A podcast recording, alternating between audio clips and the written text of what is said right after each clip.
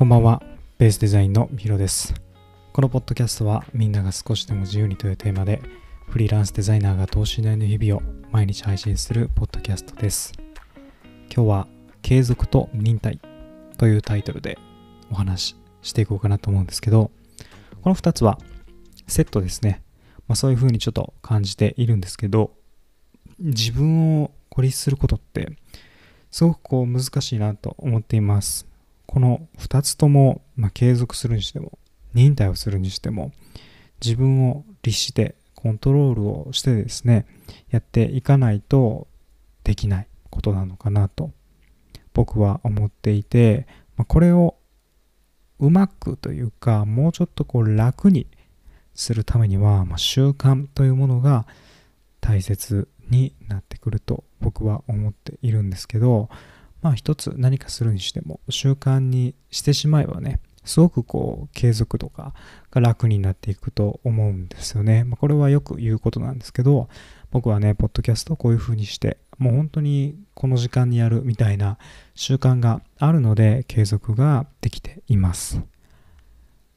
で継続と忍耐というセットなんですがまず継続が先に来て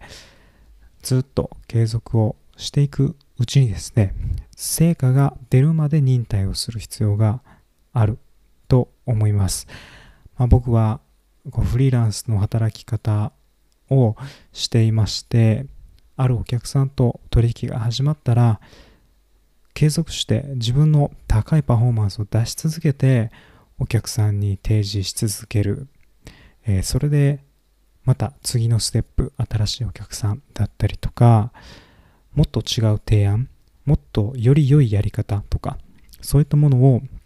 少しずつ少しずつ小出しにしていって、まあ、忍耐をする、まあ、そういう経験があるんですけどこういうのって本当にこう一つの出来事に対してはそんなにスピード感を速く感じないんですよね。毎日やってるからこそスピード感を速く感じないです。これがね会社単位というか会社員として働いていると、まあ、すごくスピード感が速く感じるんですよね。っていうのはもう分業していますし自分が担当するものって本当一部かいつまんでその業務そのプロジェクトに取り組むことになるのですごくスピードが速いなと思うんですけどフリーランスで個人でやっている僕からするともう一つのプロジェクトに対して最初から最後まで僕一人で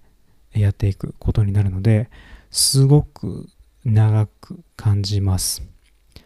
ここがね、本当にフリーランスとして働いてみて、すごくフレッシュだなと思った感覚で、まあ、分業じゃない分、自分で全てをやるっていうのが、まあ、当然で、まあ、いろんな、それを楽にするツールっていうのは、たくさんあるんですけど、でもね、まあ、自分の単純に一つの仕事に関しては、すごく長く時間を使うことができます。本質的な、え自分が価値を提供している部分の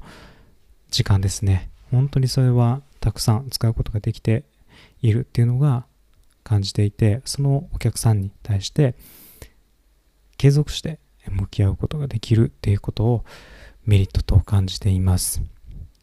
継続して成果が出るまで忍耐をしてじっくりと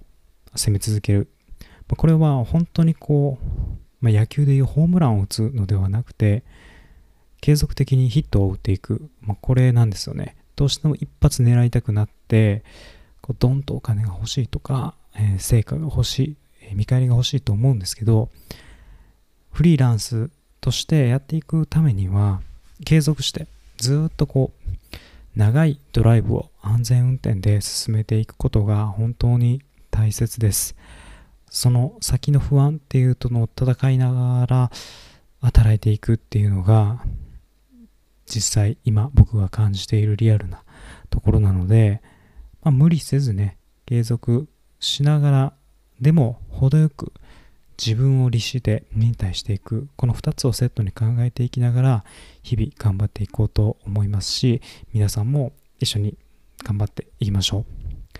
はい、今日もポッドキャストを聞いていただいてありがとうございます。また次回のポッドキャストでお会いしましょう。お相手はヒロでした。